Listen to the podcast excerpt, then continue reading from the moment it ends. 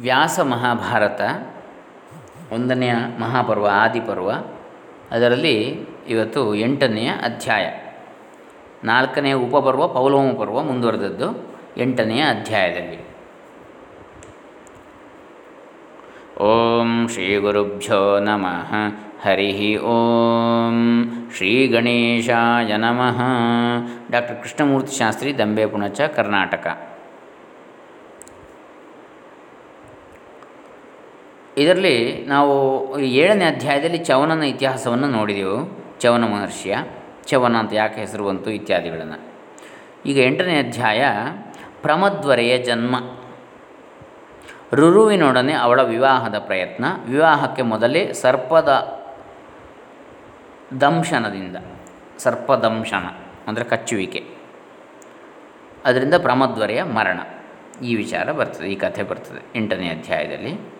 ಆದಿಪರ್ವ ಅಧ್ಯಾಯ ಎಂಟು. ಶ್ರೀ ನಾರಾಯಣಂ ನಮಸ್ಕೃತ್ಯ ನರಂಚೈವ ನರೋತ್ತಮಂ. ದೇವೀಂ ಸರಸ್ವತೀಂ ವ್ಯಾಸಂ ತಥೋ ಜಯಮುದೀರಯೇ.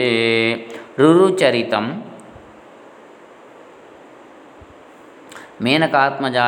ಪ್ರಮದ್ವರಾಯ ರುರುನಾಸ ವಿವಾಹ ಪ್ರಸಂಗ ಪ್ರಮದ್ವರಾಯ ಸರ್ಪದಂಶೇನ ರುರೋ ದುಃಖಂ. ಇದರಲ್ಲಿ ಹೀಗೆ ಒಂದನೇ ಮಹಾಭಾರತದಲ್ಲಿ ಎಂಟನೇ ಅಧ್ಯಾಯ.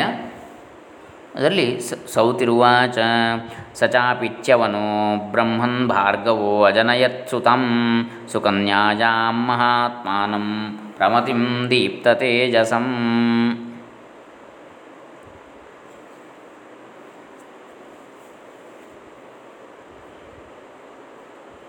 ಭೃಗುಪುತ್ರನಾದ ಚವನನಿಗೆ ಸುಕನ್ಯೆಯಲ್ಲಿ ನೋಡಿ, ಈಗ ಚವನ ಚವನಿಗೆ ಮದುವೆಯಾಗಿ ಆಯಿತು. ಚವನನಿಗೆ ಸುಕನ್ಯೆ ಅನ್ನತಕ್ಕಂಥ ಪತ್ನಿ. ಅವಳಲ್ಲಿ ಮಹಾತ್ಮನಾದ ಮಹಾ ತೇಜಸ್ವಿಯಾದ ಪ್ರಮತಿ ಎಂಬ ಮಗ ಹುಟ್ಟಿದ.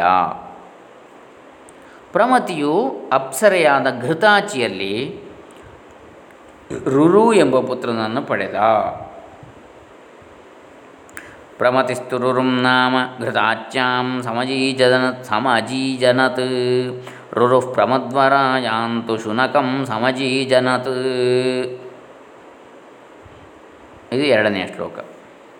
ರುರುವು ಪ್ರಮದ್ವರೆಯಲ್ಲಿ ಶುನಕನೆಂಬ ಹೆಸರಿನ ಮಗನನ್ನು ಪಡೆದ. ಶುನಕನು ಮಹಾಸತ್ವಗುಣಶಾಲಿಯಾಗಿದ್ದು ಸಂಪೂರ್ಣ ಭಾರ್ಗವ ವಂಶಕ್ಕೂ ಆನಂದದಾಯಕನಾಗಿದ್ದ. ಹುಟ್ಟಿರೊಡನೆ ಅವನು ತೀವ್ರವಾದ ತಪಸ್ಸಿನ ನಿರತನಾದ ಆ ಕಾರಣದಲ್ಲಿ ಅವನಿಗೆ ಶಾಶ್ವತವಾದ ಕೀರ್ತಿಯು ಲಭಿಸಿತು. ಪ್ರಮತಿಯ ಮಗನಾದ ಮಹಾ ತೇಜಸ್ವಿಯಾದ ರುರುವಿನ ಕಥೆಯನ್ನು ವಿಸ್ತಾರವಾಗಿ ಹೇಳುತ್ತೇನೆ. ಸಾವಧಾನದಿಂದ ಕೇಳಿರಿ ಅಂತ ವ್ಯಾಸರು ಹೇಳ್ತಾರೆ. ಇದು ಸನತ್ಕುಮಾರರು ವ್ಯಾಸರಿಗೆ ಸು, ಸೂತಮುನಿಗಳು, ಸೌತಿಗಳು, ಉಗ್ರಶ್ರವಸ್ ಸೌತಿ ಲೋಮಹರ್ಷಣರ ಮಗ, ಅವರು ಶೌನಕಾದಿಗಳು ಹೇಳ್ತಾ ಇದ್ದಾರೆ. ಯಾರ ಕಥೆ ರುರುವಿನ ಕಥೆಯನ್ನು.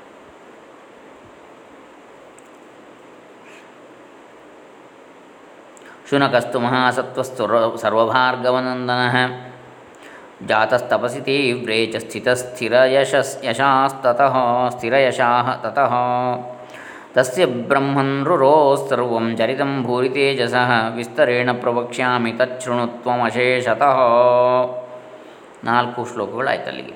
ಋಷಿರಾಸೀನ್ ಮಹಾನ್ ಪೂರ್ವಂ ತಪೋ ವಿದ್ಯಾಸಮನ್ವಿತಃ ಸ್ಥೂಲಕೇಶ ಇತಿ ಖ್ಯಾತಃ ಸರ್ವಭೂತಹಿತೇ ರತಃ ಏತಸ್ಮಿನ್ನೇವ ಕಾಲೇ ತು ಮೇನಕಾಯಾಂ ಪ್ರಜಜ್ಞಿವಾನ್ ಗಂಧರ್ವರಾಜೋ ವಿಪ್ರರ್ಷೆ ವಿಶ್ವಾವಸುರಿತಿ ಸ್ಮೃತಃ ಅಪ್ಸರಾ ಮೇನಕಾ ತಸ್ಯ ತಂ ಗರ್ಭಂ ಭೃಗುನಂದನ ಉತ್ಸಸರ್ಜ ಯಥಾ ಕಾಲಂ ಸ್ಥೂಲಕೇಶಾಶ್ರಮಂ ಪ್ರತಿ ಅಲ್ಲಿಗೆ ಏಳು ಶ್ಲೋಕ ಆಯಿತು ಏನು ಹೇಳ್ತಾ ಇದ್ದಾರೆ? ಹಿಂದಿನ ಕಾಲದಲ್ಲಿ ತಪೋ ವಿದ್ಯಾ ಸಮನ್ವಿತರಾದಂತಹ ಸ್ಥೂಲಕೇಶರೆಂಬ ಹೆಸರಿಂದ ವಿಖ್ಯಾತರಾದ ಋಷಿಗಳೊಬ್ಬರಿದ್ದರು ಅವರು ಎಲ್ಲ ಪ್ರಾಣಿಗಳ ಹಿತದಲ್ಲಿಯೇ ಸರ್ವದಾ ನಿರತರಾಗಿದ್ದರು. ಅದೇ ಕಾಲದಲ್ಲಿ ಮೇನಕಾ ಎಂಬ ಅಪ್ಸರೆಯು ವಿಶ್ವಾವಸು ಎಂಬ ಗಂಧರ್ವರಾಜನಿಂದ ಗರ್ಭವತಿಯಾದಳು.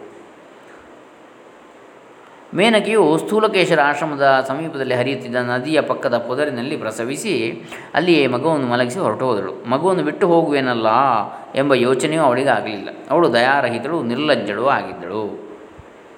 ಈ ಸ್ಥೂಲಕೇಶರು ಏನು ಮಾಡಿದರು? ಇದು ವಿಶ್ವಾವಸು ವಿಶ್ವಾವಸು ಎನ್ನುವಂಥ ಗಂಧರ್ವನಿಂದ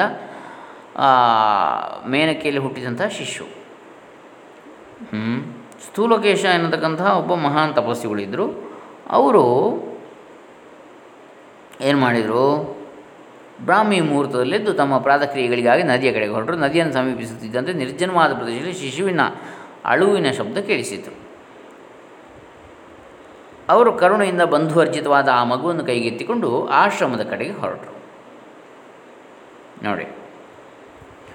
ಉತ್ಸಸರ್ಜ ಯಥಾಕಾಲಂ ಸ್ಥೂಲಕೇಶಾಶ್ರಮಂ ಪ್ರತಿ ಉತ್ಸೃಜ್ಯ ಚೈವದಂ ಗರ್ಭಂ ನದ್ಯಾಸ್ತೀರೇ ಜಗಾಮಸ ಅಪ್ಸರಾ ಮೇನಕಾ ಬ್ರಹ್ಮನ್ ನಿರ್ದಯಾ ನಿರವತ್ರಪ. कन्याम् अमरगर्भाभां ज्वलन्तीमिव च श्रिया तां समुत्सृष्टां नदीतीरे महान् ऋषिः स्थूलकेशस्य तेजस्वी विजने बन्धुवर्जितां सतां दृष्ट्वा तदा कन्यां स्थूलकेशो महाद्विजः जग्राह च मुनिश्रेष्ठकृपाविष्टः पुपोष च ववृधे सावरारोहा तस्याश्रमपदे शुभे। जातकाद्याः क्रियाश्चास्याः ವಿಧಿಪೂರ್ವಂ ಯಥಾಕ್ರಮಂ ಸ್ಥೂಲಕೇಶೋ महाभागश्चकारसु ಸುಮಹಾನ್ ಋಷಿ प्रमदाभ्यो वरासातु ತತಃ ततः ತತಃ ततः प्रमद्वरेत्यस्य ಮಹಾನ್ ಋಷಿ ಹದಿಮೂರು ಶ್ಲೋಕಗಳು ಆಯಿತು. ಅಂದರೆ ದಯಾಮಯರಾದ ಸ್ಥೂಲಕೇಶ್ವರ ಹೆಣ್ಣು ಮಗುವನ್ನು ಅಕ್ಕರಿಂದ ಪೋಷಿಸಿದರು ಆ ಸುಂದರ ಶಿಶು ಅವರ ಆಶ್ರಮದಲ್ಲಿಯೇ ದಿನದಿನಕ್ಕೂ ಶುಕ್ಲಪಕ್ಷದ ಚಂದ್ರದಂತೆ ವೃದ್ಧಿ ಹೊಂದುತ್ತಾ ಇತ್ತು. ಶುಕ್ಲಪಕ್ಷದ ಚಂದ್ರ ದೊಡ್ಡ ಆಗೋದು ಕೃಷ್ಣ ಚಂದ್ರ ಸಣ್ಣ ಸಣ್ಣ ಆಗ್ತಾ ಹೋಗಿ ಅಮಾವಾಸ್ಯೆ ಬರುವಂಥದ್ದು ಆಮೇಲೆ. ಇದು ಹುಣ್ಣಿಮೆ ಬರುವಂಥದ್ದು. ಹಾಗೆ ಶುಕ್ಲಪಕ್ಷ ಚಂದ್ರನಂತೆ ವೃದ್ಧಿ ಹೊಂದುತ್ತಾ ಇತ್ತು ಆ ಮಗು. ತಂದೆಯಾದವನು ಔರಸ ಪುತ್ರಿಗೆ ಮಾಡಬೇಕಾಗಿದ್ದ ಜಾತಕರ್ಮ ನಾಮಕರಣಾದಿಗಳನ್ನು ಕೂಡ ಸ್ಥೂಲಕೇಶರೇ ಮಾಡಿದರು. ಔರಸ ಪುತ್ರಿ ಅಂದರೆ ತನ್ನದೇ ಪುತ್ರಿಗೆ ಹೇಗೆ ಮಾಡ್ತಾರೋ ಅದೇ ರೀತಿಯಲ್ಲಿ ಸಿಕ್ಕಿದ ಪುತ್ರಿಗೂ ಕೂಡ, ಮಗಳಿಗೂ ಕೂಡ ಮಾಡಿದರು ಸ್ಥೂಲ, ಸ್ಥೂಲಕೇಶರು. ಸೌಂದರ್ಯ ಅತಿಶಯದಲ್ಲಿ ಉತ್ತಮ ಗುಣಗಳಲ್ಲಿ ಎಲ್ಲ ಸ್ತ್ರೀಯರನ್ನು ಮೀರಿಸಿದ್ದ ಆ ಹೆಣ್ಣು ಮಗುವಿಗೆ ಪ್ರಮದ್ವರ ಹೆಂಗಸರಲ್ಲಿ ಪ್ರಮದೆಯರಲ್ಲಿ ಶ್ರೇಷ್ಠಳು ಅಂತೇಳಿ.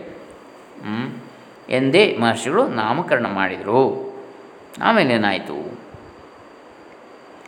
ತಾಮಾಶ್ರಮಪದೇದಸ್ಯ ರುರುದೃಷ್ಟ್ವಾ ಪ್ರಮದ್ವರಾಂ ಬಭೂವ ಕಿಲ ಧರ್ಮಾತ್ಮ ಮದನೋಪಹತಸ್ತದಾ. ಹದಿನಾಲ್ಕನೇ ಶ್ಲೋಕ ಪಿತರಂ ಸಖಿಭಿಸ್ಸೋಥ ಶ್ರಾವಯಾಮಾಸ ಭಾರ್ಗವಂ ಪ್ರಮದಿಶ್ಚಾಭ್ಯಯಾಚಾತ್ ಪ್ರಮತಿಶ್ಚಾಭ್ಯಯಾಚತ್ತಾಂ ಸ್ಥೂಲಕೇಶಂ ಯಶಸ್ವಿನಾಂ. ಅಂಥೇಳಿದು ಹದಿನೈದನೇ ಶ್ಲೋಕ.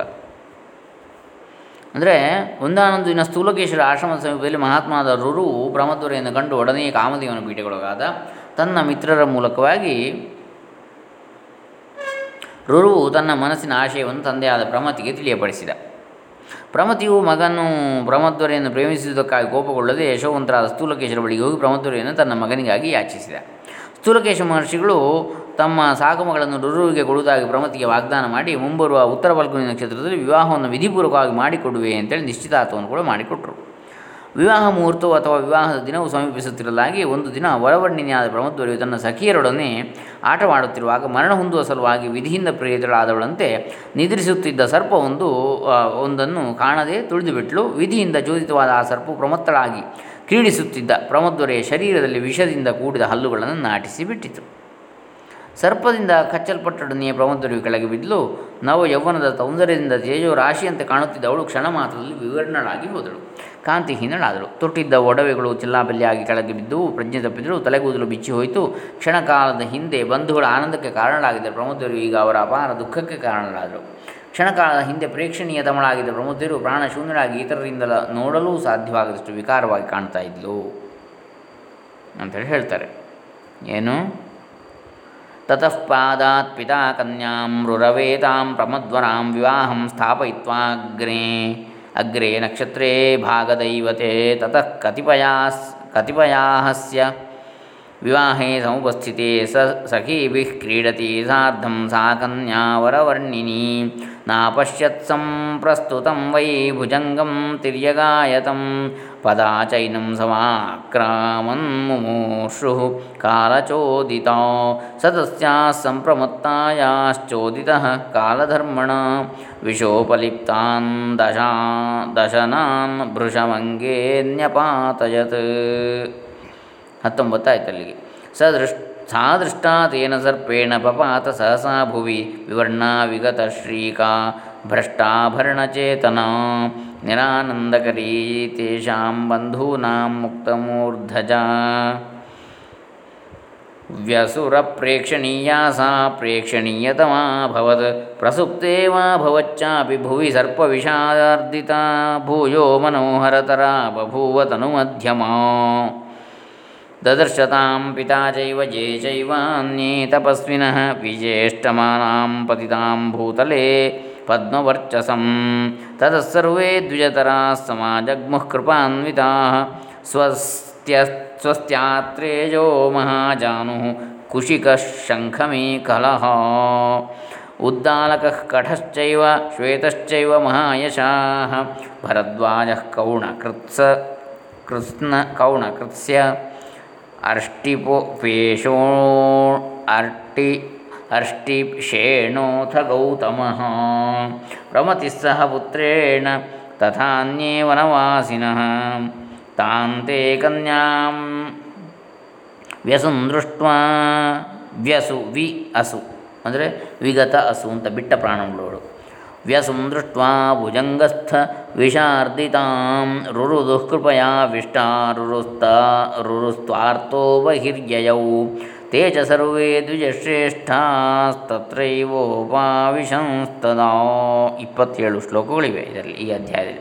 ಇತಿ ಶ್ರೀಮನ್ಮಹಾಭಾರತೀಯ ಆದಿಪರ್ವಣಿ ಪೌಲೋಮ ಪರ್ವಣಿ ಅಷ್ಟಮೋಧ್ಯಾಯ.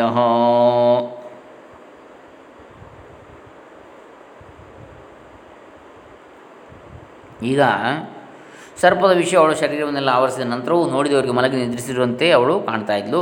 ಕೃಶವಾದ ನಡುಭಾಗದಿಂದ ಕೂಡಿದ್ದ ಪ್ರಮುದ್ಧರು ಅಚೇತನಾವಸ್ಥೆಯಲ್ಲಿಯೂ ಹೆಚ್ಚು ರೂಪವಂತಿಯಂತೆಯೇ ಕಂಡಳು. ಕಂಡಳು.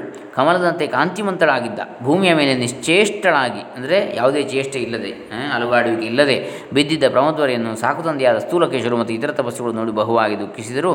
ಪ್ರಮದ್ವರೆಯ ಮರಣವಾರ್ತೆಯು ಸರ್ವತ್ರ ಹರಡಿತು. ಎಲ್ಲೆಡೆ ಕೃಪಾಳುಗಳಾದ ಎಲ್ಲ ಬ್ರಾಹ್ಮಣರು ಅಲ್ಲಿಗೆ ಬಂದರು. ಸ್ವಸ್ ಸ್ವಸ್ತ್ಯಾತ್ರೇಯ ಮಹಾಜಾನು ಕುಶಿಕ ಶಂಖಮೇಕಲಾಯು ಉದ್ದಾಲಕ ಕಠ ಶ್ವೇತ ಮಹಾಯಶೋವಂತನಾದ